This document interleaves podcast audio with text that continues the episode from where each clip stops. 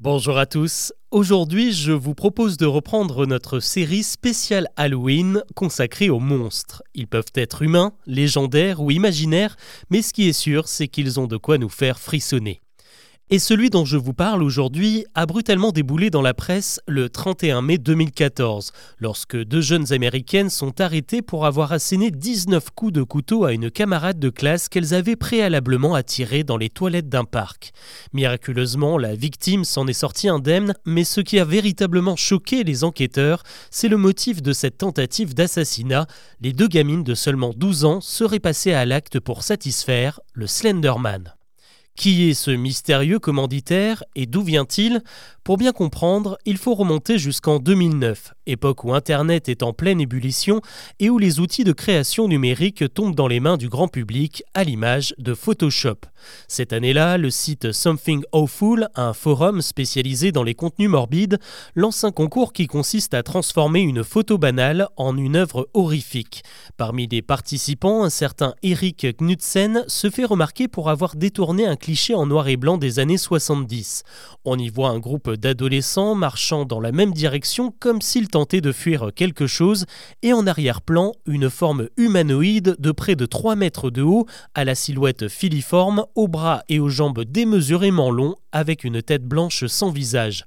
La légende de la photo précise qu'il s'agit du Slenderman, un monstre qui a pour passe-temps de terrifier et de kidnapper les enfants, une sorte de croque-mitaine 2.0. L'œuvre de Knudsen fascine car le cliché semble étrangement réel et il commence à circuler sur Internet où d'autres graphistes amateurs reprennent la figure du Slenderman pour créer d'autres photos du même genre qui pullulent sur des forums comme 4chan et s'échangent sur les réseaux sociaux. En quelques mois, le Slenderman devient un mème, une image reprise, imitée, détournée et même mise en scène dans des vidéos et des web-séries diffusées sur YouTube.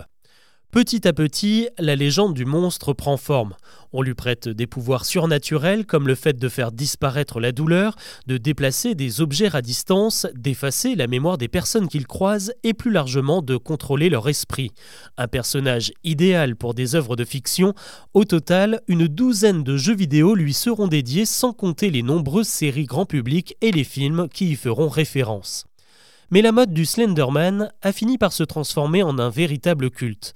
L'enquête sur la tentative de meurtre du Wisconsin a révélé que les deux jeunes filles ont passé plusieurs mois à se renseigner sur cette créature et ont méthodiquement préparé leur passage à l'acte pendant plus de six mois. L'une d'entre elles a clairement affirmé être devenue une disciple du Slenderman.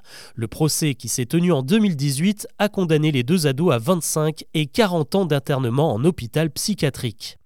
Bizarrement, malgré le choc provoqué par ce fait divers, le monstre continue de fasciner certains esprits crédules, si bien qu'en 2022, une gamine française, cette fois de 14 ans, a assassiné son père dans l'Hérault, elle aussi a expliqué avoir agi sur ordre du Slenderman.